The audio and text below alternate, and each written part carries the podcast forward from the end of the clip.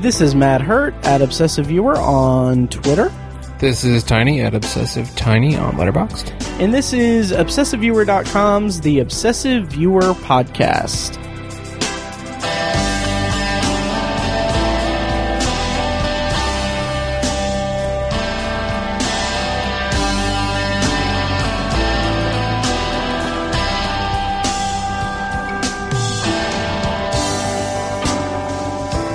Hello, and welcome to The Obsessive Viewer. We're a movie and TV podcast that covers a specific topic, be it genre, trope, movie, or show each episode. You can find more of our work at ObsessiveViewer.com, more of our podcasts at ObsessiveViewer.com slash podcasts. You can also like us on Facebook and join the Facebook group at Facebook.com slash The Obsessive Viewer. And finally, you can support us on Patreon at Patreon.com slash Obsessive Viewer at the minimum rate of $1 per month for an exclusive RSS feed with content recorded specifically for Patreon supporters. And if you bump that pledge up to $5 or more, you get access to a bevy of uh, video reaction review videos that we have of movies that we see in the theater. So yeah, so you we're here. Extended Potpourri, episode 301. Tiny, how's it going? It's good. It's good. Good. Good. Good, good. We just did a uh, uh, Patreon thing talking about your little training trip to Louisville and uh, uh, a bevy. Second time using that word. Woo. uh, let's see if we can go for the trifecta. Um, Jesus. uh, um, but yeah, a bunch of different topics and stuff. So hope you guys on Patreon enjoyed that. Um, yeah. So uh, Tiny, it feels like it's been a while since we have done like an extended potpourri episode of Obsessive Viewer. You and I. Um, how how how's it going? it's going pretty good. Yeah. Good, good. Yeah. Um, yeah. So we're just gonna basically just kind of go back and forth about stuff we've watched. But before we actually get into the extended potpourri, I do want to dedicate some time um, in this episode to talk about the launch of Disney Plus, which, as of this recording, it is now pff, almost 48 hours old. No, Almost. Yeah. yeah, well, it launched at like 3 a.m. Yeah, about 48 hours. Anyway, uh, two days old. Um, so. Uh, Tiny, what's your experience been like? And you didn't, li- you haven't listened to episode 300 yet. I haven't. Okay. Um, that was a special Disney Plus preview, so Right. guys, check that out. Um, but yeah, Tiny, wh- how's your experience been with Disney Plus? What was your excitement level? How was the experience getting it and everything? Um, I expectations or whatever. Like, um, yeah. You asked me like four questions. I did. I know. Um, well, I'm I was looking. excitement level. I was excited as heck just because of the Mandalorian, mm-hmm. uh, live action Star Wars TV show that like, The yeah, little Star Wars thing. Yeah, hook, line, and sinker. Yeah. um, so that's what I was most excited for. Mm-hmm. Um, but uh, I basically the my experience has been like nothing but like fantastic with it so Nice. far. Um, That's awesome. Get like signing up for it took two minutes. Mm-hmm. You know, Did you pre-order it? I signed up for it before it launched. Yeah, Okay. Yeah. Okay. like a week before. Yeah. Um, and then like, it, like the, the day that it, you know, we, we didn't get it at three o'clock in the morning or we didn't try to. Um, but like Tuesday evening when it, that the day that it launched, like we opened up our Amazon Fire Stick and like it was right there and it was Nice. Mm-hmm. like, click here to download the app and we did and signed in easy as hell. And the Nice. user interface is like, be- Oh, it's just beautiful, gorgeous. slick, easy to so use. gorgeous. Um, yeah, really nice. So hot. I don't know why. Um, Yeah. but yeah, and then the, there's stuff on there that like I just didn't know was going to be on there. oh yeah. Um, like one thing that I found that totally, like we kept as we were scrolling scrolling through it, we're like, oh this, like oh bedknobs and broomsticks, and oh rescuers down under. We kept Mm. doing that, and my biggest one was that they have the entire series of X Men the animated series Oh yeah. from the 90s because like i like as soon as i saw it i immediately texted my brother because we used to watch that shit like every day Mm. Mm-hmm. nice. and so I shared my login with him, and he was like, "Dude." That's awesome. Um, so that was one of the biggest things that I didn't know. I didn't know The Simpsons was going to be on there. oh really? Oh, that's not. been very big. Have you heard about the kind of controversy around it? No. Oh, so um I I'm a little rusty on what I, exactly it is, but basically um FX had the rights for every Simpsons ever. Right. And I think when they first went on FX, um, there was an issue with the aspect ratio. So like the original, like I think the early seasons of the show, uh, they were broadcast in four by three aspect ratio. So it's like the square box, but Yep. they were remastered or, or whatever to be widescreen. And in doing that, it has actually, it like obviously stretches out the screen and cuts off a considerable amount of like animation from view. So when you go in and watch the early episodes of The Simpsons, you're missing out on plenty of sight gags because that's what the show is like, n- like has a lot of stuff to Yeah. uh, has a lot of stuff to. I don't know what that means. um, but uh, yeah, so th- hopefully Disney like fixes that like now Yeah. um, because that is that is bothersome. Huh. Another kind of downside to, or not downside, but an, another kind of uh, thing that makes me kind of uh, a little, I don't, I don't know, um, is that it doesn't seem to track like where you're at in a series. Really? Yeah, like I watched like two episodes of The Simpsons and then went back to The Simpsons, and it's like you just manually go to the episode you're on, Huh. which that hopefully they update that. Yeah. But those are the only issues that I've had like um, cool. with it.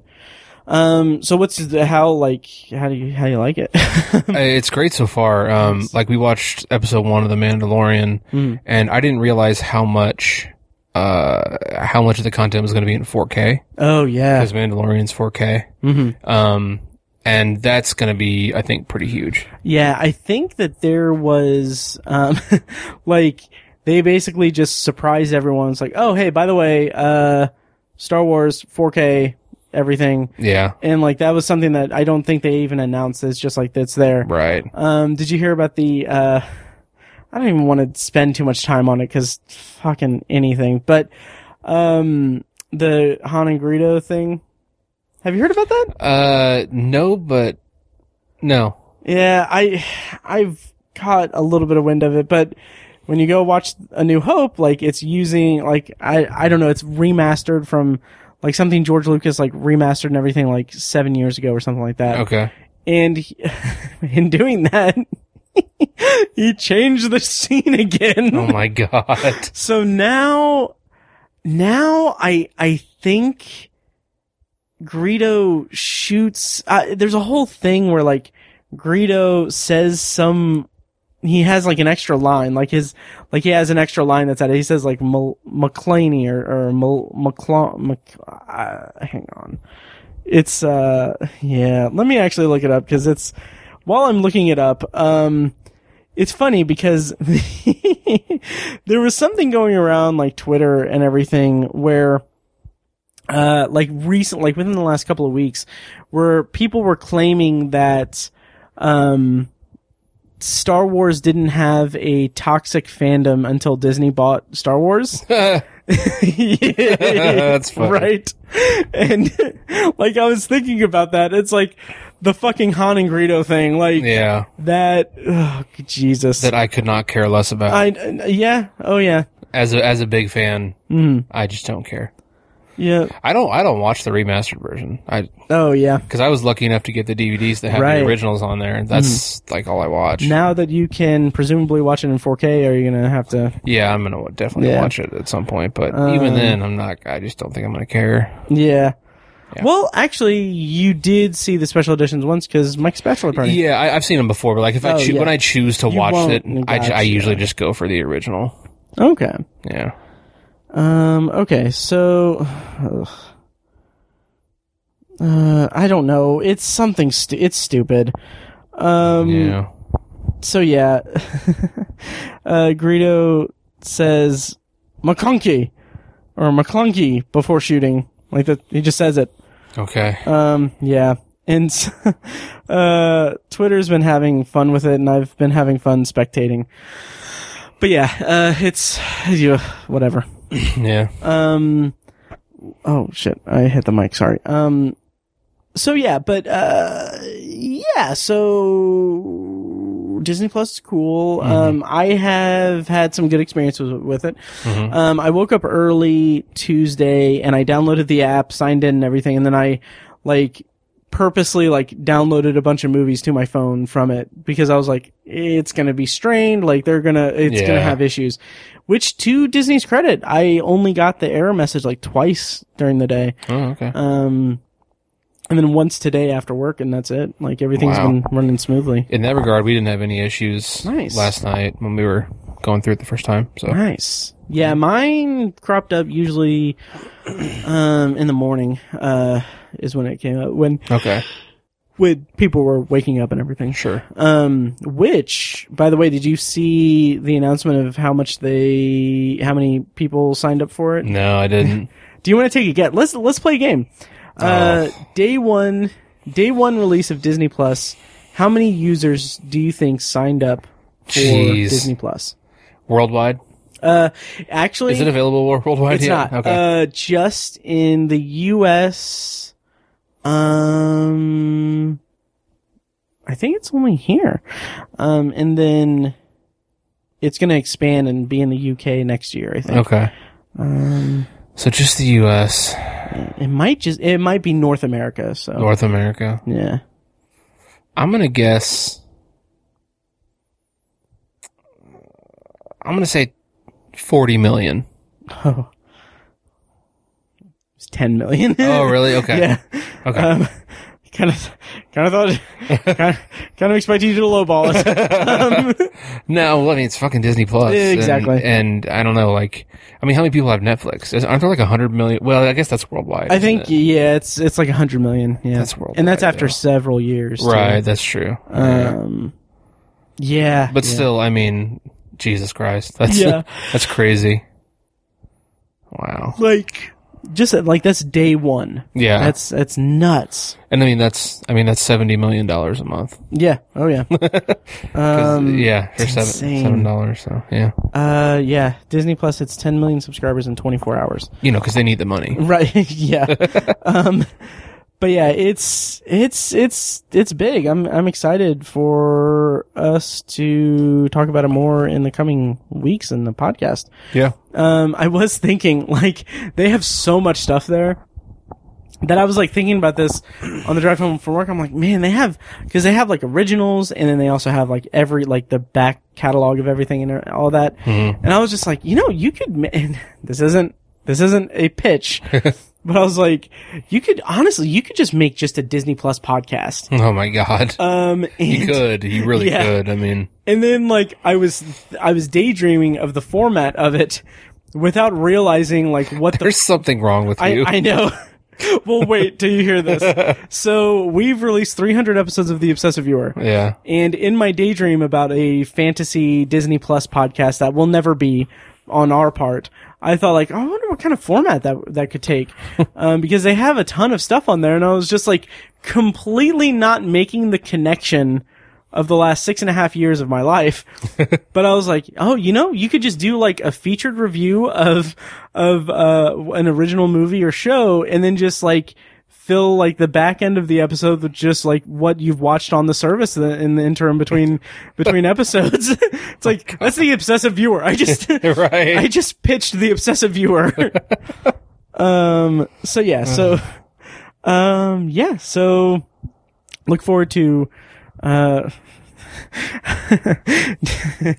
look forward to our new podcast, obsessiveviewer.com's Disney plus Matt and Tiny equals fun. oh my um, God.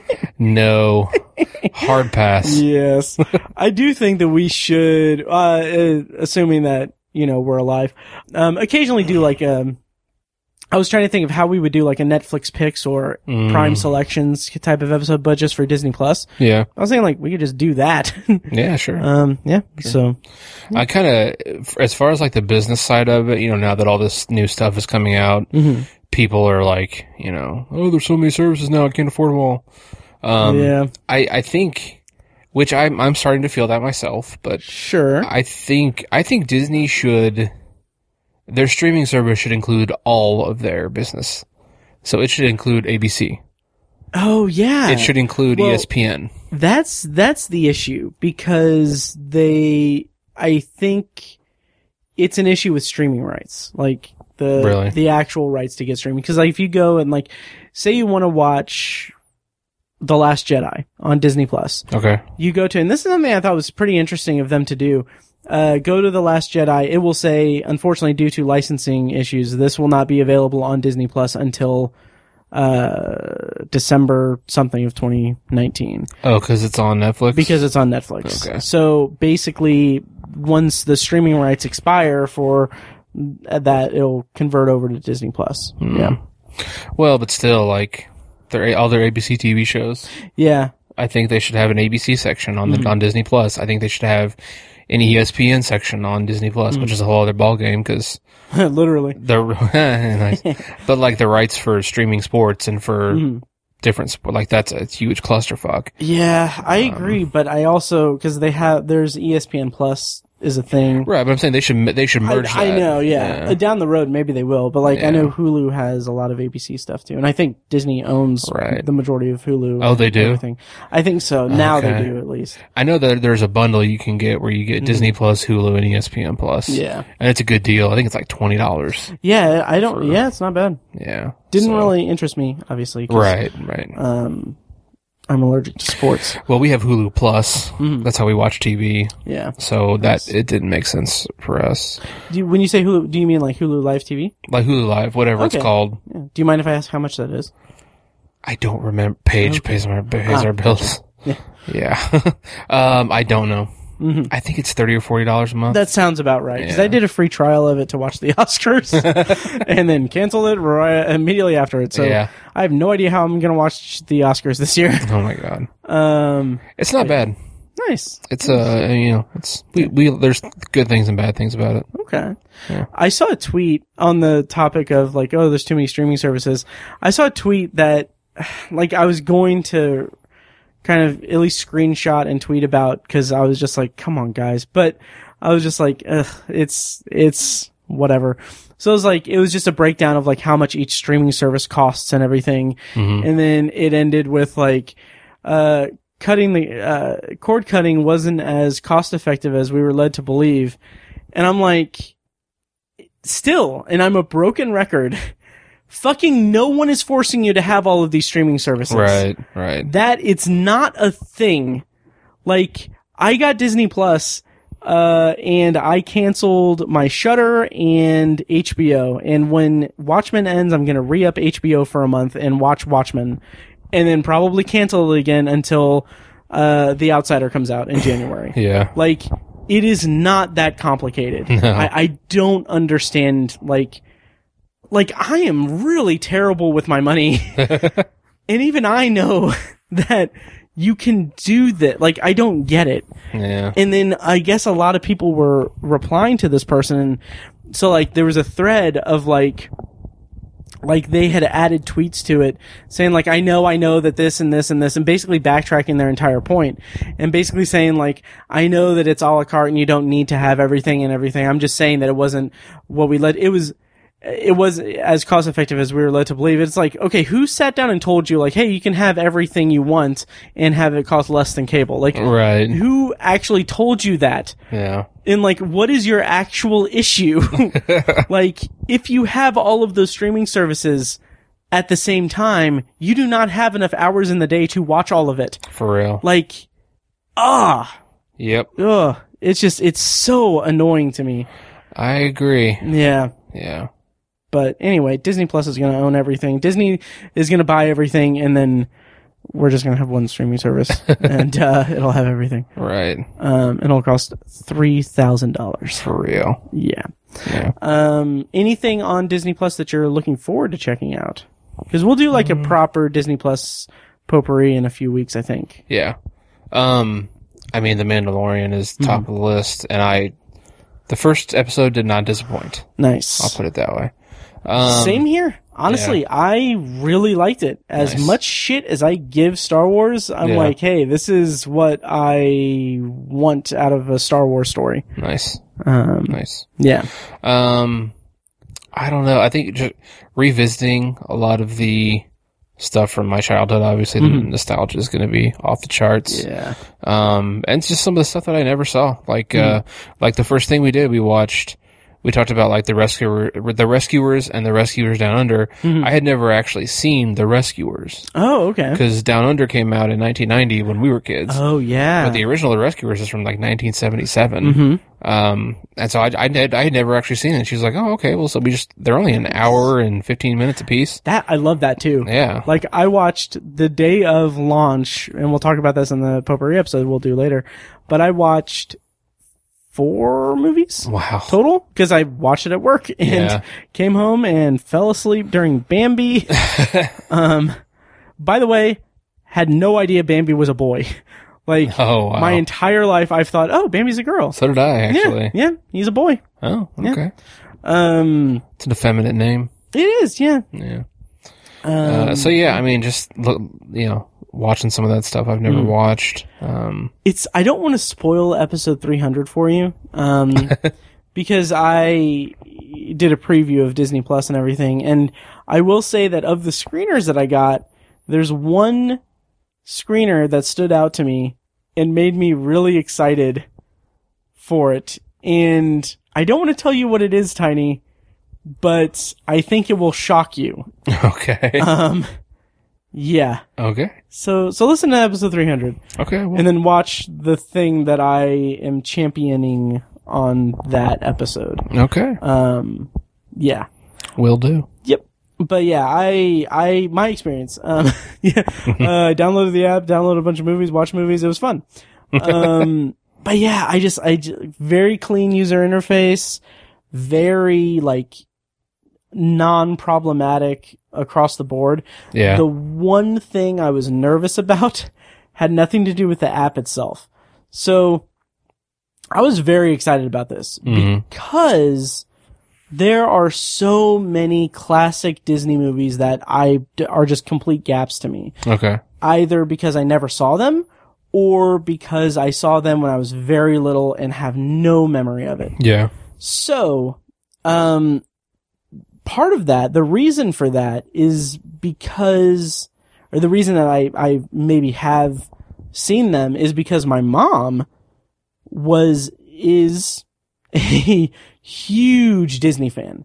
Okay. Like, I remember, and I talked about this in the last episode, so I'll be brief. I remember, like, um, us getting, uh, mailed in VHS tapes of just like, like promotional stuff for Disney parks Wow. and my mom watching that and then like we went to disney world when i was like five and i have no memory of it yeah. except for uh walking down a street and i think making fun of my brother for having a pimple um so that's about that's my entire recollection of that but i was like sitting there at work and i was like i was like i'm watching the original lady and the tramp and i'm like oh my god this is this is so cool because i have everything here Right. then one of the cool things about Disney Plus is that it allows you to have up to 10 uh, eh, up to 10 devices linked to your account Oh, okay. and you can stream up to 4 4 people can stream simultaneously. Oh, nice. So that's great. That's really nice. Yeah. So I'm like, so, so I sent a text to my mom and I was like, hey, do you know how to download an app on your phone? and she's like, uh, she was like, um, I don't know. Usually people at work did it for me. Does it cost money? Oh my And god. I'm like, uh, okay, well, and I explained it to her and everything. I'm like, I'm going to give you my sign in information for Disney Plus. It's this new streaming thing that's going to change your life. It has everything Yeah. um, and so I was like thinking, I was like, okay, well, I know you have a smart TV, so tell me what kind of smart TV you have. And like, she took a picture of like the model number and everything. And like, I looked on the Disney Plus website, it wasn't compatible. Damn. So I'm like, oh, okay. So I was like thinking, okay, I can go buy a Chromecast, Yeah. download the app to her phone. Really, really, really hope that she understand, like, can understand how to cast Yeah. something to her screen. And then I was talking to my friends Molly and Yuri, and Molly was like, "Just get her a Roku. Like, like Yeah. Mm-hmm. that's that's that's much more straightforward." So I went and got her a Roku, got it set up and everything, and now she has Disney Plus. Mm. Nice. Yeah, and she hasn't watched any of it yet. so Bummer. yeah, but uh, but I'm excited for her. Um, Yeah. Cool. yeah. Um. So yeah, I'm I'm excited, and we'll do a proper uh, potpourri. I will recommend Tiny that you watch the Imagineering story. Um, The Imagineering story. Yes, it is a six-hour like episodes. Episodes, okay.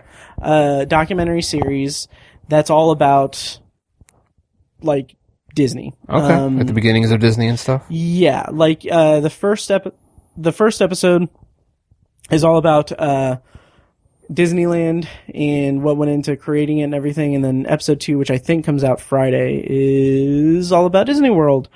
Oh, cool. Um, and I swear to God, watching that, like, first of all, um, tons and tons and tons of archival footage, Cool. photographs, um, like interviews and stuff. Like, it is, it is stacked with information and it makes me want to go to Disney so much. Really? Like, I am, I, it was so, like, I was like sitting there thinking, like, I wonder how much it would actually cost to, like, go to, and then I was thinking, like, you know, it'd be a nice, like, present to my mom or something um but anyway uh yeah it's it's really cool and that's yeah uh and then yeah uh, well, no, yeah nice. about it Cool. um so should we go into our extended potpourri Absolutely. okay we've we've done uh appeasing the disney gods yes. um so uh yeah tiny do you want to get us kicked off with the potpourri like how many things do you think you have Uh, that's the thing. I was looking through, and I've been watching uh, like a lot of stuff, but Mhm. like it's all like it's just not that interesting. Like I, I want Sure. to talk about it, but it's not like I don't know. Um, w- watching a lot of like TV Mhm. and stuff. Haven't been watching a lot of movies. okay Um, but the one thing that I'm like pretty excited to talk about Mhm. um, and I kind of hope you've seen it. I'm not sure if we really talked about it much. Is um, it came out a while ago, but uh, the boys on Amazon, i haven't Amazon seen it Prime. You haven't seen it? yeah Okay. i've heard really good things okay. so tell me about the boys Yes, the boys. Mm-hmm. Um, I like absolutely freaking adored this show. Nice. Like it's. It's like my favorite new show of 2019. Like Oh, that's it's awesome. it's it's so good. dang Um, I didn't really know that it was based on like actually based on comic books. Mm-hmm. Um, and I'm not familiar with like the comics at all Mhm. or the authors of the comics. Like I, I, I didn't even like look it up after I watched the show or anything Okay. like that. Um, but it's it's I, I I sort of s- like plagiarizing this idea, but it's it's super it's it's super refreshing. That's a bad word to Yeah. use because it's a super refreshing take on superheroes okay um, because you know we are at, 2019 was the peak of superhero worship with you know Avengers Endgame and all that stuff, and it's Yeah. like you know we've been worshiping and in love with these characters for over a decade, and they're the king of the they're you know on top of the mountain right now, Mm-hmm. and so it's just like the perfect timing for a show like this to come out where the premise of the show is that there are in the real world there are superheroes like that but they've been like corporatized Oh, okay. it's like it's like a corporation who kind of owns them in a way sure. and they like lease out superheroes to certain cities and like Huh. a law enforcement capacity and Wow. there's like this group of seven called, Mm-hmm. called the 7 who are like the top superheroes in the world Hmm. um but they're like horrible piece of shit people like, just awful Wow. um uh, like kind like basically evil okay. but they're presented as like superheroes Wow. um and it's all about like pr and how they present themselves and that sounds interesting as shit. yeah and then there's like this Huh. group who are they're never referred to as the boys but they're the boys who Mm-hmm. Okay. find out that they're actually these awful, horrible people who do these terrible things, and they kind of team up to try to expose it and take them That's down. Awesome. Um, and man, it is just such a great, just just perfect. Like I said, perfect timing for for uh for that kind of story, that Okay. kind of comic book superhero story. Um, the acting is like out of this world. Um, Nice. the biggest lead, uh, the biggest name I think is Carl Urban. He plays kind of one of the Okay. main one of the main guys. He's one of the boys. Um, but the lead superhero, he's like the most popular superhero in the world. Is uh, he's called Homelander. okay. He's Superman basically. Oh, nice. Um, and the actor is Anthony Starr, Okay. who I hadn't seen in anything, but he is just he is just phenomenal. Nice. I mean, because he like just watch the show and he, his character is just so diabolically awful. That's awesome. But then when he's like out in public, he's like, "Hey fans, how you doing?" and like super like politician slick. God, that is It's awesome. it is like a beautiful thing to watch him do it. Um, Nice. I I mean it's it is just a masterfully crafted show. Um, uh, Elizabeth Shue is also in it. She Oh, plays she plays like the CEO of the corporation. okay. Um, and so she like tries to like you know up the PR, the positive PR for these guys, and like Okay. sell leases to certain cities. Hmm. Like there's a plot point where she's trying to like lease a new, uh, um, a new superhero to like the mayor of Baltimore Okay. because Baltimore doesn't have a superhero, and I was like, dude, this is Jeez. just nuts. Um, That's awesome. I yeah.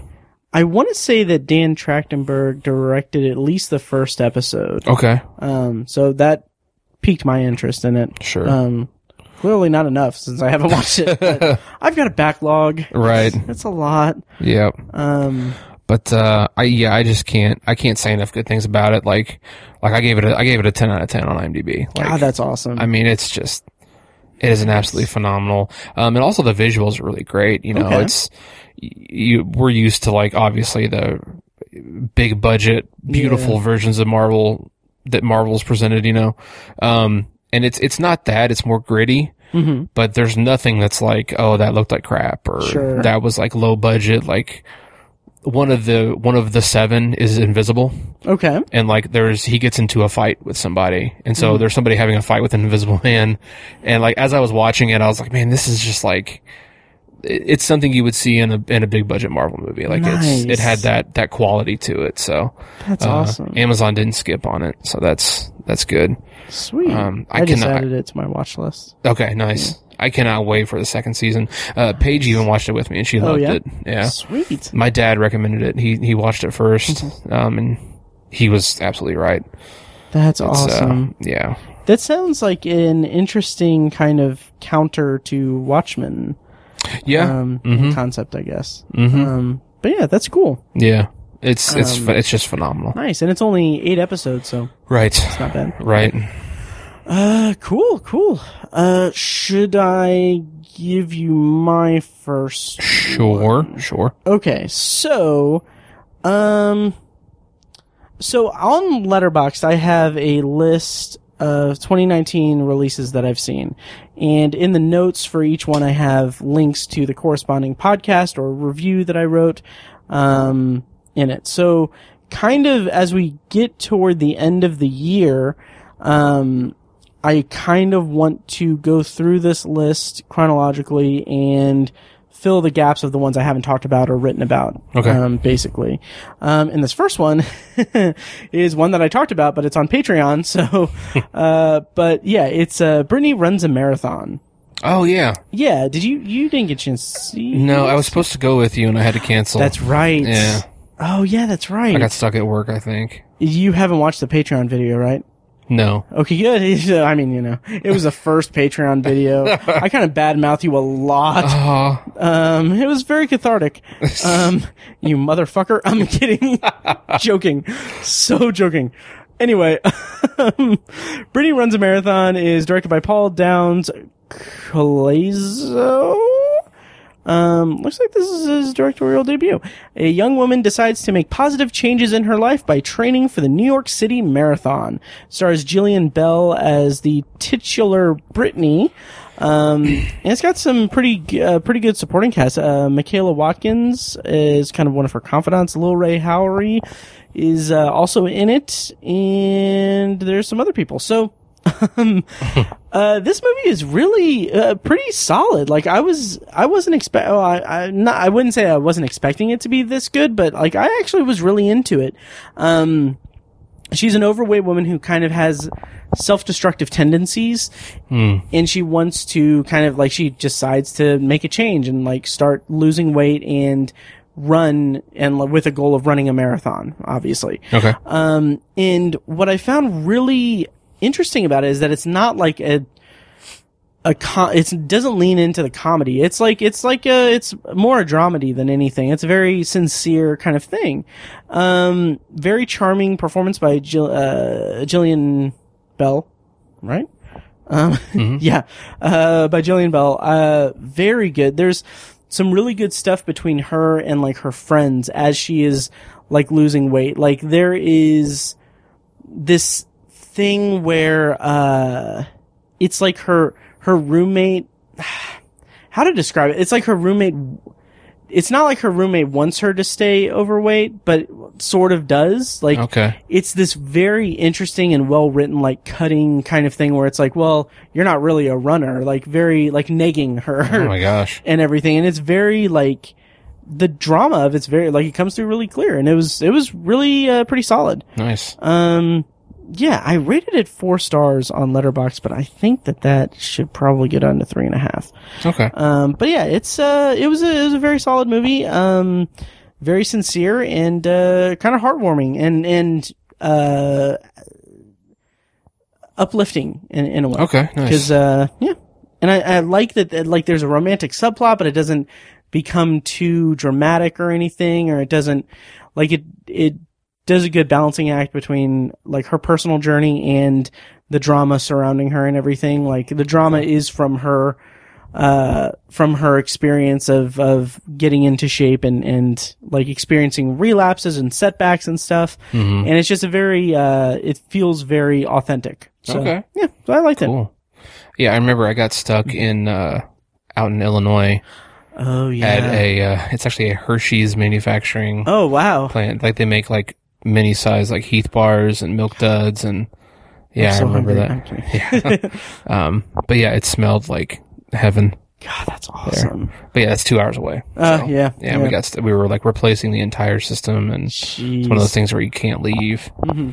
So I uh, I'll tell you. I'll ask this off off mic because it involves the what I think is the name of your company that you work for. okay, it's a stupid joke. It's it's dumb. okay, Um, yeah. Uh, it'll- I'll probably forget about it. So whatever. okay. anyway, uh, that's Brittany runs a marathon. Brief little uh, uh, review, but um, yeah, it was it was good. I I recommend checking it out. Probably it won't make my top ten or anything, but Okay. uh, not a bad time to spend a couple hours. Okay.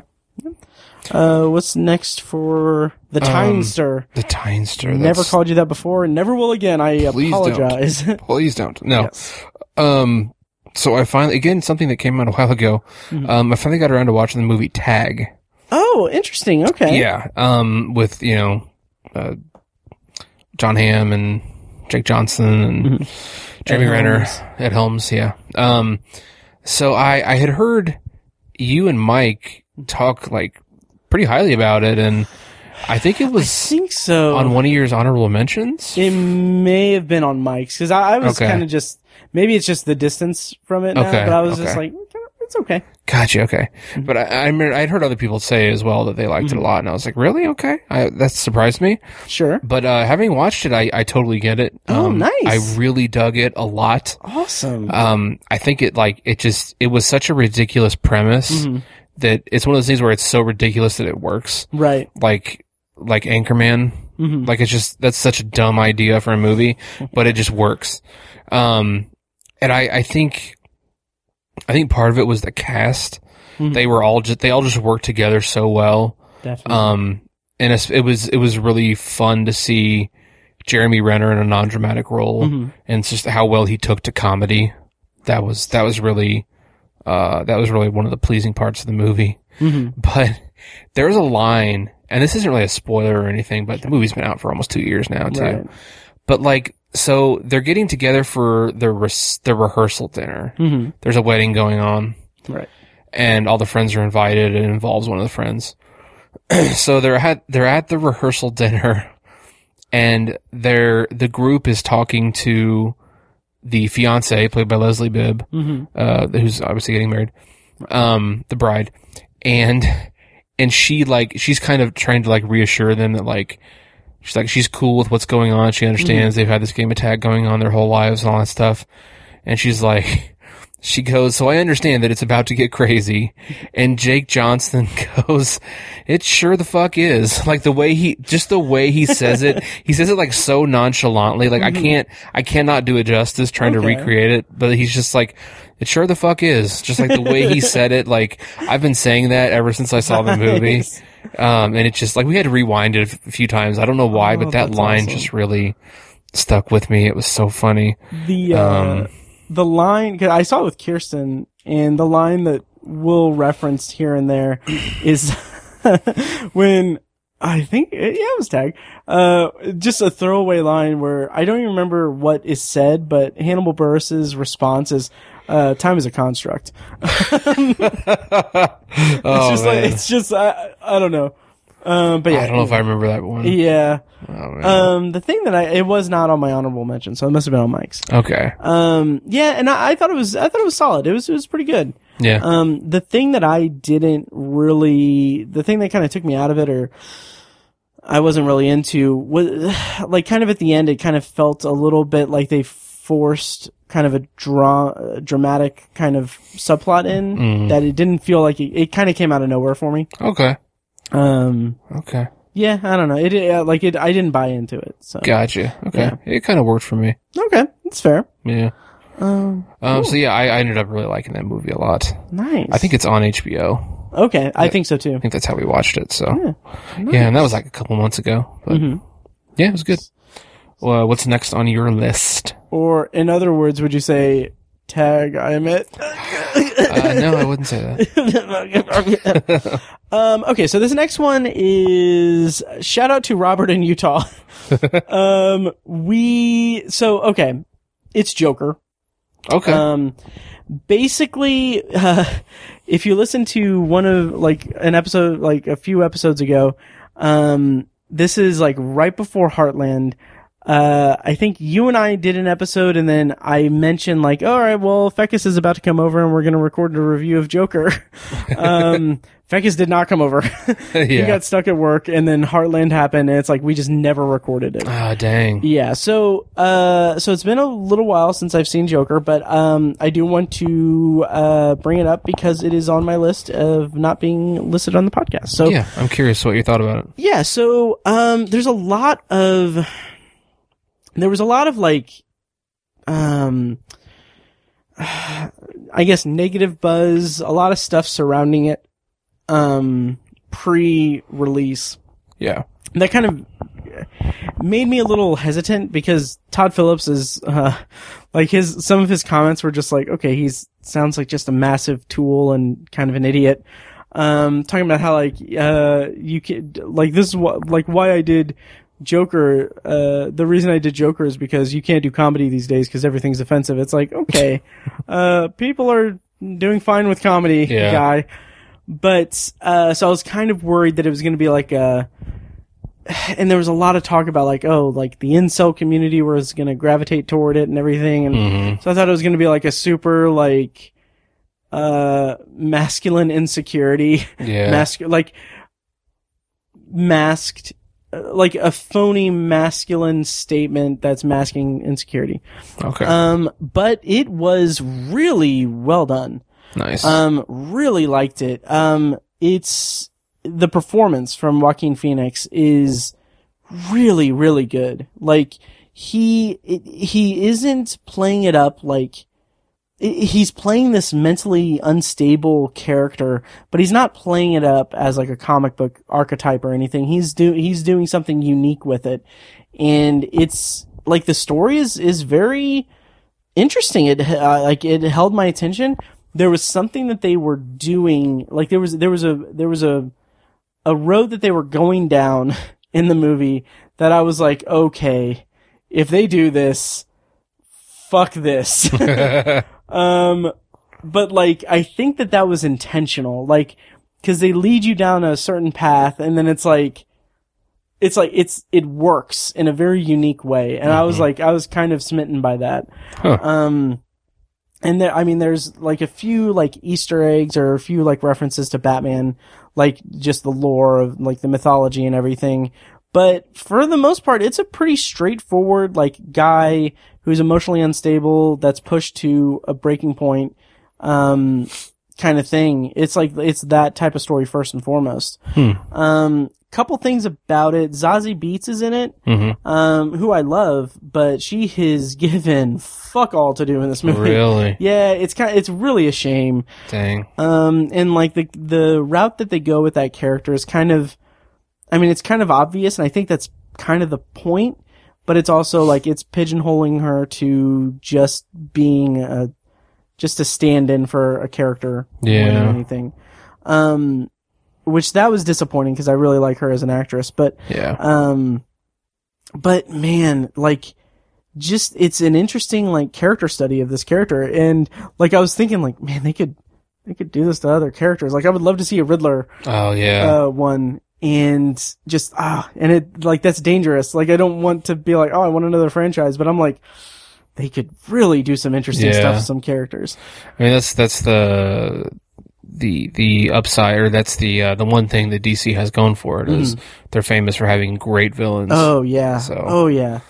They should capitalize on that. Totally. Yeah. And uh, I will say that the um the violence in it is Mhm. it's so unexpected and unexpectedly artistic in a way. Huh. So it's like it's it's not glorifying it or it's not gratuitous per se. It's like it's feels authentic and real and like it just feels like an extension of this characterization that we've that we're following of the character and it's like oh it's it's like just an extension of his instability or his unstableness Hmm. um it's man it's a really interesting movie Cool. um I feel like that's what you described is kind of the curse of having a really great villain, or like I feel like it's kind of a characteristic of the Joker mhm. is that he he like overwhelms the movie. yeah oh yeah I mean, even even like the episodes of like Batman the animated series that have the Joker in it, like you kind of forget that like you're rooting for Batman, right and that he's the good guy because the bat because Batman is so like he doesn't know what's going on and he's so thrown for a loop right that he's like off his game the whole Mhm. time and so it's like you're just focused on how nuts the joker is totally and i mean like heath ledger just completely r- ruled that movie Yeah. Oh, rightfully yeah. so uh, even jack nicholson in Mhm. the original batman movie you know i mean it, like that that character just overwhelms everything and so i feel like a lot of the ancillary characters or even your lead like your main Right. character kind of gets Oh, lost yeah. in the shuffle with the character with the joker um, you kind of forget that you know the that Batman in the Dark Knight Mhm. compromises his morals to an extent, Yeah. and and does some like uh, you know questionable things Hmm. in that movie uh, throughout the movie because you're just kind of focused on how crazy the Joker is. So right I feel like Zazie Beats kind of getting lost in the background is an unfortunate consequence of having Yeah. a character like that. But uh, totally yeah, I'm not saying it's, it's impossible or anything right to, to have other good characters, but Mm-hmm. um, it's a blessing and a curse, I guess, is what I'd, I'd Yeah. say about it. So, um also i just want to comment on gotham in it oh, okay. it is like Do you know where they filmed it? Like what city? um, they i actually- don't actually I, I should look that probably like toronto or something Okay. but it's it harkens back to like um to like tim burton's gotham Okay. in in the original and so that very kind of grimy kind of period some somewhat now period like it was Yeah. present day back then Right. sort of um but like it, it feels like it's existing in like the 70s or maybe early 80s Okay. and it's just like it's so just grimy and grungy and just dirty the way that you would think gotham would be pre batman okay. um, and there, I, I don't want to spoil any surprises or anything, but like just the places that the movie goes are just really like it connects really interestingly and very like well. Oh, nice. Um, Todd Phillips wrote it too, didn't he? I think so. Um, It's wild. yeah. Um, really interesting movie. Nice. Um, I don't. I think just because, just from sheer amount of movies that I've watched, I don't think this is going to make the cut for my top ten. But uh, it may be a uh, an honorable mention. Cool. Okay, principal photography took place in New York City, Jersey City, and Newark, New Jersey. Oh, Okay. Um, so yeah, Newark is fitting. Mm, yep. Newark's a shithole. Yeah, so I've heard. but yeah, uh, I give Joker four stars, and yeah, I was very impressed. Cool. Um, so. uh, J- Oh, also Robert De Niro was awesome. 'cause he's Robert De Nice. Niro. Yeah. Uh, so what's your next one? Um, I guess I'll mention. Um, Paige and I have been watching through the Showtime series Shameless. Okay, Uh, it's interesting. on Netflix. Yeah, and I I had watched that show when it first came out, like the first like five seasons, I want to say. okay, I actually I followed it. remember Yeah, um, and it's a really good show. The characters are great, and the the acting is is just awesome. Um, for those who don't know, it's kind of about like a a, a, a poor, like a lower class family in uh, South Chicago, who um, it's basically like the father, the mother is MIA, and the father is a raging irresponsible alcoholic, and so Mm. the oldest uh, sibling, uh, played by Emmy Rossum, is 19 years old, and she basically raises her, I think, five brothers and sisters, um, who range a, range in age from like 17 down to like a basically a two year old, like a toddler. okay. Um, and so it's about basically her struggle and their struggle Mhm. to you know survive basically without any parents um Wow. and you know it's it's just a really wild wild ride um william h macy plays the father and he's like a real degenerate uh a- he refers to himself as an honest asshole um but it's uh, it's ju- it's just wild what these people go through and what they what lengths they go to to make money so they can pay their bills as a bunch Right. of you know uneducated kids and and stuff like that um it's it's a really great show um i did not realize it was still on the air Oh yeah, the that's tenth right. the tenth season's about to air. Um, that's nuts. yeah, but I think uh, I don't think it's a spoiler. Emmy, Emmy Rossum left the show. Mm. Right. Um, at, at some point, I don't know when, but I think we're on seasons. We just started season seven, Wow. so I was kind of hoping we'd have it done, but we kind of got focused on some other things. Mm. Sure. Um, but uh, it's it's a really good show. I think it's kind of the point we're at. It's starting to lose its luster a little bit. Oh yeah. I think it's like been on the air a little bit too long, um, which I've I've mentioned several times how I think you know the perfect amount of time for any show is basically like five seasons, Yeah. sixty episodes or so.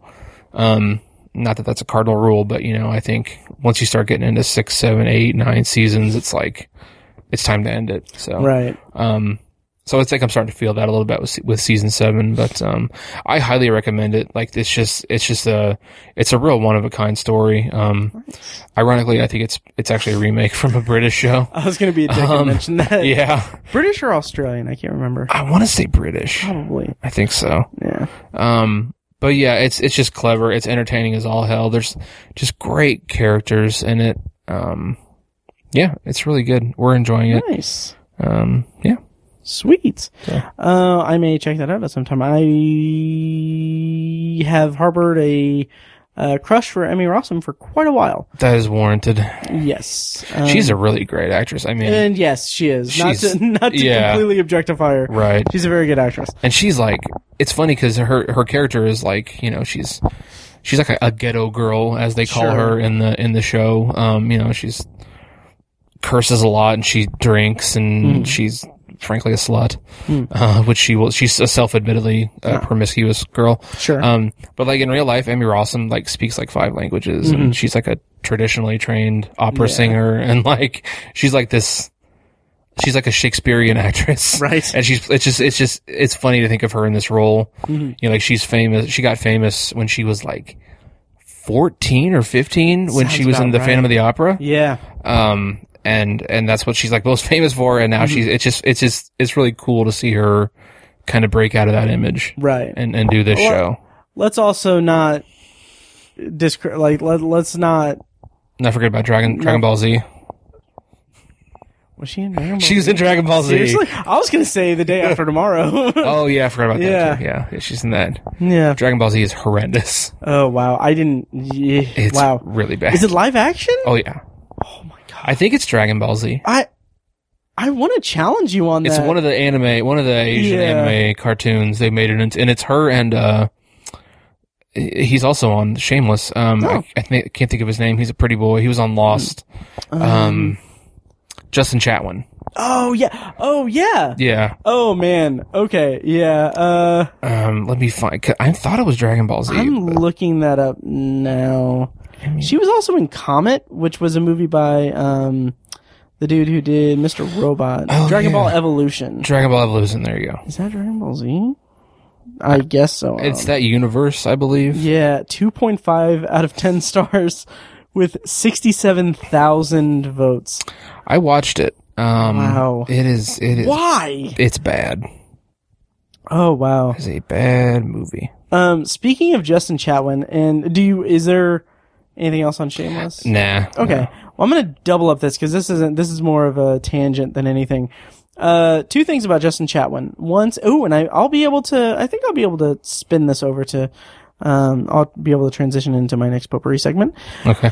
So Justin Chatwin, he was uh, back in 2010. He was like, uh, he was like the um, my pick for like understudy for the role of Eddie Dean in Oh, yeah. any Dark Tower thing because obviously um, Aaron Paul was tops, and then like Justin Chatwin because he has like that they they look similar. I think that he would make a good uh, Eddie Dean Mm-hmm. Yeah.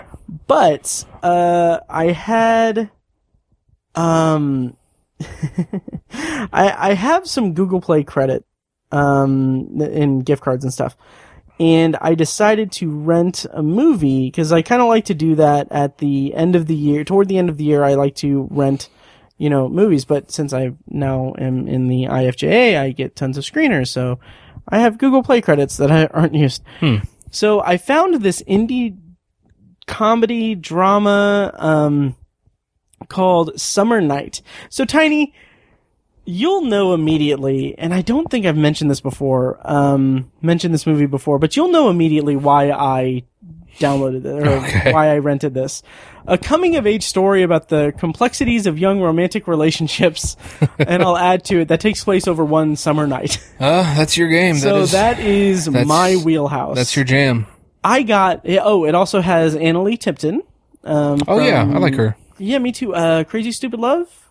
She was the baby. Uh, yeah, she was. Yeah, Ah, Yeah. she's in that. Yeah. Oh, she was also in. Um, I think she was also in Two Night Stand with Miles Teller. That's how, I haven't seen that. yeah. Oh, it's so charming. I've heard it's good. Yeah. Yeah. Um. So anyway, oh, and also I know Lena Condor from something. Oh, um, Lana or Lena Condor from To All the Boys I've Loved Before. Oh, Okay, I haven't seen that yet. Is she Asian? Uh, she is. Okay, yeah, she's the lead in that, right? She is. Yes. Okay. And then also uh, rounding out the cast is Eller Coltrane from Boyhood.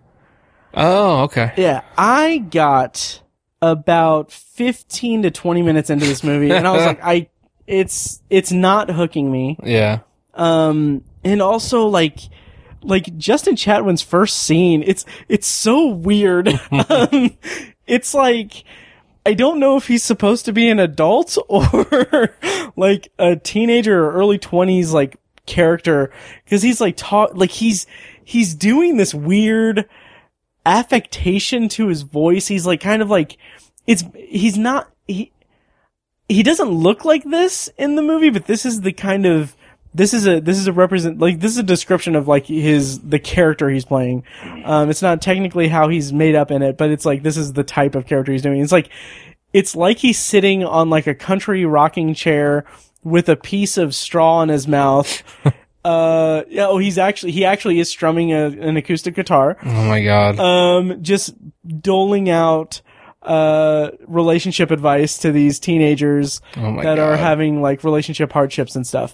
but the thing, and it's it's so weird. It's like it's I couldn't really place like what his relationship was to the other characters. I think he was the older brother of two kids. I don't know okay. but I it, it's like I don't. It's been like a month since I like stopped watching this, but um, there was a line like I don't know what the actual line was, but this is a close approximation of what it was. But it's something like something like ah, don't worry your don't worry your your young head, little you know lover, or whatever. Just something something that's really like try hard for that. Okay. But the part where I was like, um, no, I'm I'm tapping out is like because like it has intersecting storylines. It was kind of interesting. There's it's it's clearly like an independent movie, and I want to give it like all the credit I can because it's like, I mean, it's impossible. Like it's in, insane the thought of making a feature film, but like there was like little like technical things like they did like uh a shot f- uh, like they like they instead of it's like they couldn't afford or didn't have the expertise to do like a like a um not crane but like have like a camera mounted on a car to have like um dialogue scenes between it Okay. so like they just have an exterior shot of the car driving and then ADR voiceover Ooh, for the com- it's jarring as hell it's rough. yeah, but the one line where I was like, or the one scene where I was like, okay, this is, this is, I don't know what this is. um, and it's where I stopped it. Um, and wasted like $3 of my, my Google Play credit. Justin Chatwin is comforting the brother, I guess, who has just, uh, gotten dumped or, or like his, the girl he's into is into someone else, something like that. Again, this is like 20 minutes into the movie. and he's like, I know, I know what'll cheer you up and it's like played up like oh they're gonna like you know they're gonna do like fun guy stuff they're gonna do like they're gonna play catch or something or they're gonna they're gonna do something fun and like just immediately cuts to him with like a melon or something throwing it and then it cuts to the kid who has like a hatchet and he's like ha- like he like he like cuts the melon in half in the air and i'm like yeah. this is so like what That's random Like- as shit. it's like it's so weird like Wow. it, it was just it was weird and i stopped it so anyway that's summer night maybe if maybe you might be into it but anyway wow. the rough transition to my actual potpourri um el camino a breaking bad movie Yeah. Yeah, have- you haven't watched this yet have Oh, you? I have. oh you have Yes. man we should have just reviewed that I know. I Crap. forgot. I kind of forgot I watched it. Oh, yeah. Um, yeah. oh man uh so i thought it was pretty good Vince Gilligan, that fucking asshole's Yeah. so good. let me ask you this Okay. because I tweeted this, and I know you're not on Twitter, I'm, no, no, not really. and I also letterboxed it, but I don't know if you read my review. I don't think I did. So, and I'm gonna have to dance around spoilers, but there is Sure. like, there's like a, a sizable action scene that involves kind of a showdown of some of sorts. Yes, there is. In that moment, I was l- like, 2010 Matt was like, Aaron Paul is Eddie Dean. Eddie Dean, yeah. Aaron Paul is Eddie Dean. Yeah. Oh my god. Aaron Paul is fucking Eddie Dean. a lot of those vibes. it was so like that was like the most satisfying thing for me like Yeah. that like five second clip i was just like Yeah. oh my god this is what i've wanted this is what i wanted Yeah. when i spent 13 months reading the dark tower series Uh, um yeah but the yeah. actual movie overall i thought was very my like like no one was asking for it no. I was I was not even I watched it well after it came out. Mhm. Um kind of on a whim and everything. I it was not really on my radar even though I love Breaking Bad, Mhm. but it just it just didn't interest me or hook me. But like watching it first of all just Vince Gilligan and just Albuquerque and like the way that like it just it took me back to what I loved about the cinematography and the, the Yeah. filming of Breaking Bad. Just those just the time lapses are just gorgeous. Yeah. Um but also just freaking Aaron Paul, man. I know. so amazing. I loved the no- the noirishness of it. Yes. Mm-hmm. It had a very noir feel, um, which the show didn't really have. Yeah, not Maybe really. maybe some episodes Yeah. did, but it was like hardcore noir Yeah. in like a in a phenomenal way. Right. Like I I, I mean it as a Only compliment. it was so yeah. it was so different from Breaking Bad, but similar. Right. Like it was the same. And like Right. there were some parts where I kind of felt like, okay, they're just kind of, you know, I don't, I don't want to say play, paying fan service to Breaking Bad, but it's like, okay, do we need this like reference or anything, or do Mm. we need, do we need him to do this or whatever? But overall, man, I was really into it. Uh, Me too. Yeah. It worked so well for Yeah. me. Um, I cannot believe how much I missed Todd. Oh my god, yes, Jesse Jesse Plemons. Plemons. Oh my god! And I think I, I ugh. I always like if I think back to Breaking Bad, which is a show I want to rewatch, I want to Yeah. Mm-hmm. talk Paige into watching it because she's never seen it. Yeah. Um, when I, th- I I never I I never had a good way to describe Todd Sure. when I was watching the show, but after Mm-hmm. watching El Camino, it just like something clicked in my head. Todd is a ten year old who never grew up. He's he's a he's a ten year old stuck in a grown man's body It- yes. because he's like, dude, do you like my bedroom? I'll say It's cool, right? and he doesn't have a good moral compass because Yeah. he'll just like he's a 10 year old trapped in a sociopath's body. yes, so he's Yeah. a t- he's a ten year old sociopath. yes. who grew into a man. Yeah, Right. yeah. Uh, I totally agree. And there's also this, it's like, it's tinged with like this hero worship he has for, for Jesse. yeah. And it's just, it's so, like, I was watching, I was like, cause I didn't know what format the movie was going to take. I didn't Mm-hmm. know, I didn't know how much of flashbacks we were going to have with, with Jesse and, and with, with Todd and everything. But I was like, I would, I would, I would watch a whole series of like just Jesse Plemons and Aaron Paul playing off each other. Yeah. Cause they were so good. So satisfying um, to watch. God. Yeah. Oh, so I really I really love that movie. Like I forgot to add it into my I have a, a- an ongoing list throughout the year of movies I think will make my top 10 good. Mm-hmm. Yeah. Mm. and usually it exceeds 10 and those are my honorable, Honorable mentions. mentions. and I haven't put it on that list yet, but it's Ah, yeah. Mm. it's going to be on that list. It's going to be either in the top 10 or a close honorable mention.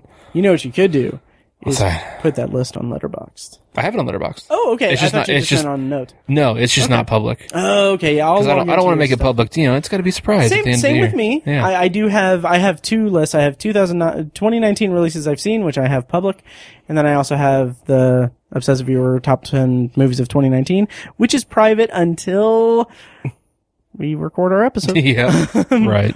yeah, Yeah. El Camino was. it was Great. yeah, So oh. good. and it makes me want to go back and watch Breaking Bad. Me too. Um, almost makes me somewhat interested to see Better Call Saul. Have you watched any of Better Call Saul? No. Yeah, I'm not that interested in it. I Mm-hmm. I didn't really love the character of Saul on the show. sure. I didn't like dislike him, but Yeah. I was just so much more interested in the other characters. Yeah. Um, He- I love Bob Odenkirk. Oh, me too. Great. But uh, Yeah, and I I watched the first season of Better Call Saul, okay. the entire first season, and I thought it was okay, Okay. but it was just like it was expanding the mythology and the world of Breaking Bad, which is fine, but it's also like I don't care. I don't need it Yeah. to be like to me. Breaking Bad is Walt Walter White and Right. Jesse Pinkman. And that show, the end of that show had such a beautiful bow at the end of it to wrap it up. You know, I, I Mm-hmm. Yeah. had completely, I had perfect closure with that show. Mm. Um, and you know, just like, like you said, nobody was asking for El Camino. Right. I, I wasn't necessarily wondering what happened to Jesse Plum Same here. or what happened Jesse to Pinkman. Jesse Pinkman. Yeah. Mm-hmm. Um, I wasn't really wondering. I was like, oh, yeah, I thought it was a, a kind of a happy ending for him in the Yeah. show. Um, so I was, I was, yeah. Um, so I, I, di- I hadn't really spent a lot of time thinking about Mm-hmm. Breaking Bad. Yeah, same here. Yeah. And like we even talked in the pod chat with Mike, who by the way, today's Mike's birthday. Oh yeah. Happy birthday, uh, happy Mike. birthday, Mike. I don't know if he's listening, but uh, to you guys listening, I shared this on social media and everything. Please go check out his band, As Good as It Gets. Uh, their EP, um, M- Modern Parlance. Uh, Yes. came out about a month ago. It's seriously like, and I said this sincerely on social media and everything. I've followed Mike and Dustin, uh, their music for about 15 years now. This is seriously the best music they've put out, Nice. like ever. And like, like there's five tracks. I'll highlight the first three.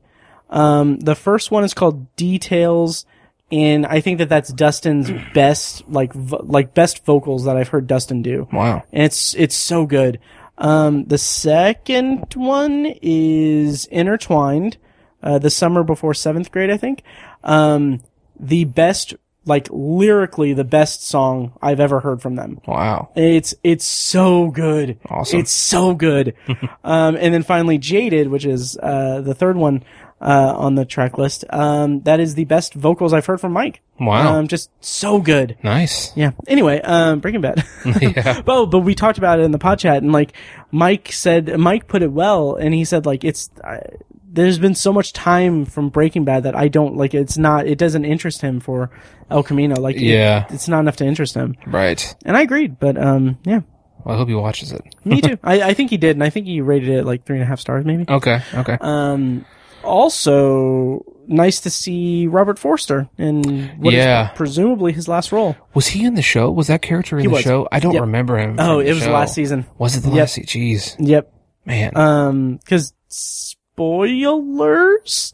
But if you haven't seen Breaking Bad, it's you know spoilers.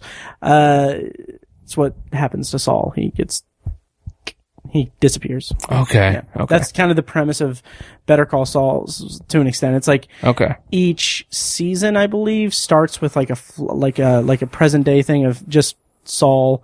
At least in the in the first season, like him working at like a Cinnabon or something, Okay. and then it's in black and white and then flashes back to the backstory which i like that as a concept because i think that each season begins and ends with a present day thing and i don't know Hmm. Okay. but anyway um yeah that was mine do you Okay. have another one Uh, yeah. My, kind of my last thing. It'll Okay. be really brief, but it was something that I wasn't crazy about ooh because everything that I else, else that I talked about was positive. Mhm. Um, I finally watched. This is a classic I had just never Mm-hmm. seen.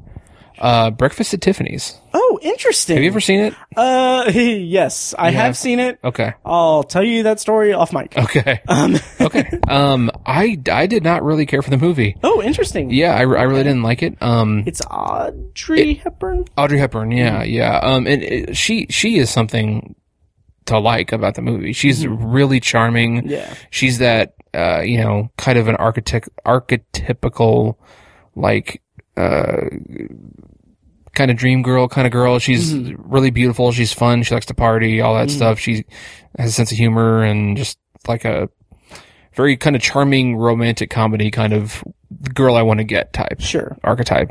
Um, and she plays that. She, I think, I don't know if that character was kind of the the uh, invention of that archetype or not. I don't know if she was kind of the first one. I Hmm. yeah i don't know I, I can't really say, but i don't um, remember the movie that well but yeah Okay, okay. Um, but she, yeah, she was she was perfect as that. She she's phenomenal. I really enjoyed her performance. Um, but the movie's just such a it's just so off the wall. It's uh it's it's a very aimless movie.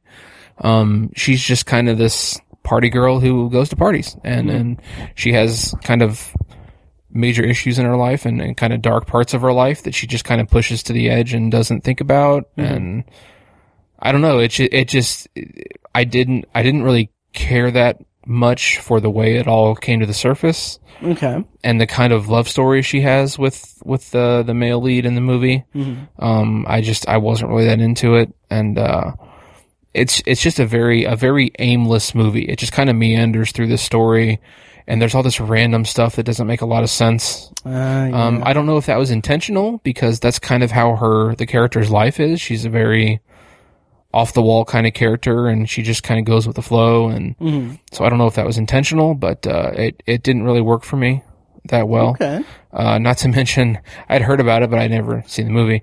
Uh, Mickey Rooney's. I was gonna ask. Like- I was gonna be a dick and be like, "So, what did you think of Mickey Rooney's performance?" yeah, blatantly, blatantly racist performance. Yes. Um, uh, but for the time, you know, you, you gotta, you gotta grade history on a curve. 'cause Yeah. At, at the time, people were just like, oh, it's so funny. I love the performance. It's hilarious. But now people would Yeah. lose their freaking minds. you know, on, and I'm gonna go ahead. and We need to cancel Mickey Rooney. yeah. he needs Dude's to be uh, been dead for five years, canceled. Right. but we need to cancel him. Boycott everything that he's ever done, yeah. um, because in the '60s he was he was uh, he performed uh, in a racist role. Yeah.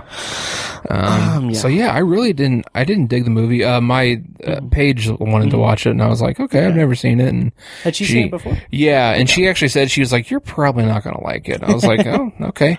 And uh, I was kind of surprised at how well she gets me because Nice. I I didn't really like it that much. Um, You were kind of surprised how well your wife gets you. yeah. I, it's just rare that people say that. oh yeah. People are yeah. usually like, "Oh, you're gonna love this movie," or "I love Right. Mm-hmm. this movie," but people don't typically say, "You're probably not gonna like it." so You're probably not gonna like this, honey. Let's watch it. yeah. Well, no, I wanted to see it because you know it's classic. Oh, and yeah. never seen it before. So, um, yeah, I just, uh, I'm sure there's things about it that are well, I know, there are things about it that are charming and Mm-hmm.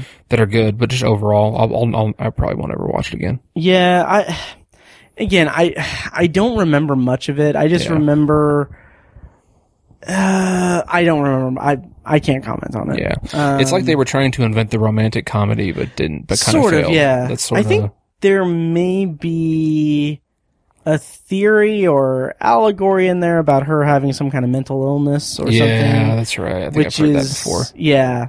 Um, but that's about it. Yeah. Right. So yeah, Um, yeah. Shall I round us out with? please do. Okay. Uh, I actually ha- I'm gonna kind of rapid fire these three. Okay. Um, because what I did last time when we had Ben on is for potpourri, I kind of did some of the Heartland stuff that I watched that I had didn't cover on the website or on the podcast. So I've got three movies that I want to talk about that I haven't talked about on the podcast yet. Um, first up is there are two documentaries and a, and a narrative. First up is Always in Season. Um, I'm going to read the plot summary uh, on Letterboxd, uh, directed by Jacqueline uh, Olive. When 17-year-old Lennon Lacey is found hanging from a swing set in rural North Carolina in 2014, his mother's search for justice and reconciliation begins while the trauma of more than a century of lynching African Americans bleeds into the present. Oh, So this was a very interesting documentary. I rated it four stars. I probably more like three and a half because kind of inflated film festivals. sure. Yeah. But um, it was very interesting to me the way that it kind of covered uh, the subject matter because it it does a lot with it. Um, basically, it it tells the story of the 17 year old uh, who was lynched in North Carolina and how justice was not served Mm. um they there was no like it just didn't happen but it juxtaposes that with kind of the history of lynching in this in this community Hmm. and one thing that i found really interesting and kind of honestly kind of bizarre is that the community hires actors like it- from the community each year to reenact like a, a particularly brutal lynching that happened um and it's like i, I get it and i i'm i support them reenacting it because that particular lynching was never solved Wow. um, and it's like it's like a crowd of people and stuff. Like there, oh Jesus, the there was a pregnant woman involved that the baby was cut out of her. Jesus. Um, just very just disgusting, brutal stuff, and they reenacted it each year wow. um, to kind of bring awareness to it. I don't know if it's the exact same like neighborhood that that Lennon Lacey was in, Okay. but uh, but it's the same area. Um, kind of, kind of the. I feel like while since it was doing kind of double and even triple duty in terms of like covering the historical aspect of of lynching in the area and lynching in America in general, and also covering this true crime um, investigation and and and crime that happened, this murder, this lynching. Um, it kind of felt like it wasn't devoting enough time to it wasn't devoting enough time to both to both things it was kind of splitting itself so like there's kind of like more than it's about an 89 minute movie about halfway through we start to get more information about Lennon Lacey and his personal life his his friends and everything it's like they kind of hint that or they kind of they kind of theorize that maybe one of his friends had something to do with it but there's no there's no there's not like that's it that it's just conjecture and it's Mhm. like i kind of wish that they would have just concentrated on that thing like it's important to tell the history and to to tell the story of like this these reenactments and stuff but like i mean i kind of wish that they would have had like the resources to really dive into the investigation into into the lynching of of lennon lacey Okay. um, so it was it was pretty good. Always in season. Um, it's a documentary. It was at Heartland. It might have a digital release or something sometime. okay. Um, the next one is you heard me interview the filmmaker a couple of times in the Heartland episodes. We shall not die now. Uh, which is a documentary by Ashton Gluckman, uh, who is a 19 year old uh, Indianapolis native. He lives in Carmel. Um, it's a chronicle of the Holocaust told by the resilient survivors who lived through it.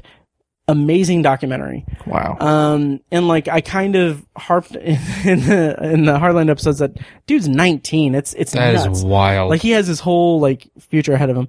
Um, so he, it, it- like he he travels to like all like these locations and like Poland and he goes to the goes to the like remnants of the camps and stuff and everything and like he has footage of there but it's what I really respect about it it's not like it's not like a travel log or anything like that Mhm. he goes and like he is he's shooting footage in these in these kind of hollowed grounds as like talking heads and as as the, his interviews are being played like as it's it's very it's very good um a Mhm. very well constructed uh documentary and i want to highlight one of the uh interviewees um oh crap i don't know who it was um here we go um the okay dr michael uh barenbaum uh he is a scholar of of the holocaust and everything Mhm. um he the way that he articulates like what happened and it's it's like articulates like the importance and the trauma and the tragedy and the just heinous level like he has a way with words that just it's so affecting and moving and and just so well well said and well articulated that I was very Wow. taken with that um Is Ava Core in it? um they reference her I think Okay. um, yeah, she just passed, Passed away this year Yeah. in the last few months, yeah. Yeah, there was a documentary last year at Heartland, um, all about her. Oh, really? Okay. I think she was at the film festival last year. Oh, cool. Okay. Yeah. Um, but yeah, but that's We Shall Not Die Now. It is having a, it is going to be on Amazon Prime next month. Oh, cool. Um, so yeah, so definitely check out We Shall Not Die Now. Very impressive documentary. That's awesome. Yep. And then he also uses a bunch of archival footage. He, he, um, are you familiar with the documentary Shoah? No, but I'm familiar with the Shoah Foundation. Okay. Well, there's a documentary called Shoah Okay. um, that I guess Ashton Gluckman used. Like he went to like the Holocaust archives and stuff or whatever, Okay. and he um, used like he- he got permission to use footage that was deleted from from this documentary from the 70s. Hmm. So he has like interviews from Holocaust survivors from the 70s that he that he has in this documentary. It's just wow. just incredibly thorough, and I mean just really heartbreaking and, and moving. Um, Sounds like it. yeah. And then my final piece of uh, potpourri is, and you'll you would have heard my interview with Matt Ratner, the director of this, over in the second Heartland episode with the press junkets. Uh, Standing up, falling down. it is directed by Matt Ratner, his directorial debut. He was a producer on the film mm, Band of Robbers, which was at Heartland in I think 2016. So, Standing Up, Falling Down, I'll read the plot summary. A comedian about, oh shit. I'm gonna take that again. A comedy about the unlikely friendship that kindles between a struggling stand-up comedian, played by Ben Schwartz, uh, from LA, forced to move back home to eastern Long Island with his tail between his legs and a tragically flawed but charming and charismatic alcoholic dermatologist, played by Billy Crystal Oh. um, discovering to be discovering to be kindred spirits. Each helps the other find healing, in addition to the confidence to face the failures in their lives. Um, I was really taken with this movie. Um, it's very funny. Uh, there's a lot of good back and forth between Ben Schwartz and Billy Crystal. nice. Um, of course, Ben Schwartz has a improv background, and Billy Crystal is freaking Billy Crystal yeah. um, it's so like it's it's just they have this repertoire rep, repertoire between them. Is that the right word? I don't know. Uh, yeah. Uh, they oh they they have such like good repartee in the movie. Okay. Um, and it's just it's so like charming and um, it, it really brings you into the into the kind of drama of each character. Like uh, Billy Crystal's character uh, is a widower and who is kind of disconnected from his from his uh, he's estranged from his children. Okay. Um, one of like his son is played by uh, oh crap, what is his name? Nate. I, I think I made the. I think I. Uh, uh, n- uh, yeah, Nate Cordray, Cordray, oh yeah. uh, from, I almost call him Nate Cordray, which I think is a character in The Office. Uh, Nate Cordray, who was in Studio 60. Uh huh. Um, like, and man, he has like one scene in the movie. He knocks it out of the park. He Nice. is amazing. Um, and I, what I loved about this is like, it's, it's funny. It's comedic. Uh, Billy Crystal is estranged from his, from his family and, uh, Ben Schwartz, uh, is back in town and he uh, he's kind of like the like he's in town and he knows that the one that got away is is there too. Um, but the way that the comedy and the drama inter- intertwine um, is really satisfying. Like it kind of gets to a place where I I could kind of see where it was leading, um, but I was overall very satisfied with it. Um, Sweet. yeah, it was really good. Standing up, falling down. Um, hopefully you'll get a chance to see it sometime. Cool. Yep. Um, and I think that'll do it for potpourri for extended potpourri.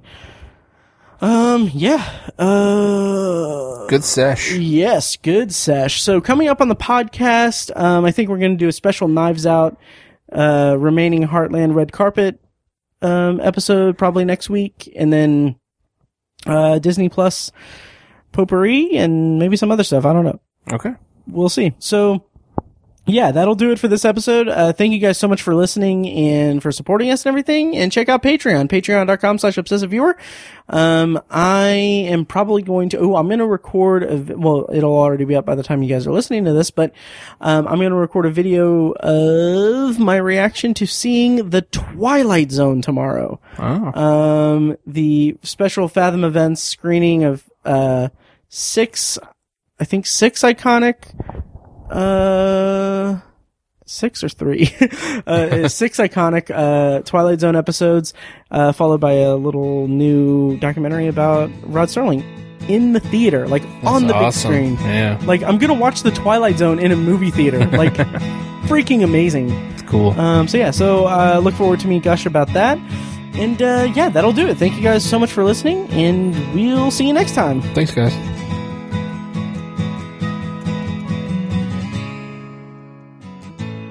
And now, here's a short clip from our Patreon exclusive RSS feed. To hear the full clip and more exclusive Patreon content, go to patreon.com slash obsessiveviewer and become a patron at the minimum rate of $1 per month.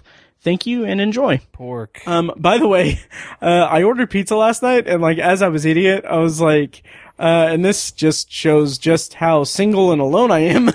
um, I was sitting there eating pizza on my little uh, makeshift table that is a bar stool, uh, watching Disney Plus and watch looking at my cat. Uh, when I thought like, wait, what is pepperoni? like, like, cause, like, I had never questioned, like, what type of meat it was. Really? Yeah, I had no idea, and I googled what is pepperoni. Yeah. By the way, that's the title of this Patreon thing. The Obsessive Viewer podcast is edited and produced by Matt Hurt and presented by ObsessiveViewer.com. For a full archive of our episodes, go to ObsessiveViewer.com slash OV archive. You can also like our Facebook page and join the OV Facebook group at Facebook.com slash The Obsessive Viewer. And follow us on Twitter at Obsessive Viewer and at Obsessive Tiny. And follow our recurring co-hosts at I am Mike White, that's me, at R.A. Fecus, and at Burger underscore Lurker. If you enjoy the show, please take a couple minutes to leave us a rating and a quick review on Apple Podcasts. This is the easiest way to support what we do, and all it costs is a little bit of your time. If you'd like to donate to the podcast, you can make a PayPal donation at obsessiveviewer.com slash donate, or support us on Patreon for recurring donations and access to commentary tracks and B-roll audio recorded exclusively for patrons at patreon.com slash obsessiveviewer. Every donation goes toward paying the fees to keep the podcast running and is greatly appreciated. For official Obsessive Viewer merch, including shirts, mugs, phone cases, and more, visit our T Public store. You can find a link to the store in the show notes of this episode and at obsessiveviewer.com slash donate. Or you can simply search for Obsessive Viewer at tpublic.com, T-E-E, public.com. For information about our annual live event showcasing short horror films from local filmmakers, check out shocktoberinirvington.com. And for an archive of all our events, as well as news about potential future events, head over to obsessiveviewer.com slash live. For more podcast content, you can find Anthology, Matt's solo podcast covering The Twilight Zone and other classic and contemporary science fiction anthology TV shows at anthologypod.com and on Twitter at OVAnthologyPod. You can also find Tower Junkies, a podcast where Matt and Tiny share their love of all things Stephen King and his magnum opus, the Dark Tower series, at towerjunkiespod.com and at towerjunkiespod on Twitter. And finally, check out The Secular Perspective, Tiny's side project podcast, which tackles current events and life's big questions from the perspective of secular hosts Chad and Amanda at thesecularperspective.com. The theme music for The Obsessive Viewer comes courtesy of the band Loud Like from their EP Mistakes We Must Make. Additional bumper music is provided courtesy of As Good As It Gets, which can be found at facebook.com slash as good as it gets band. Thank you so much for listening, and we'll see you next time. Kitty.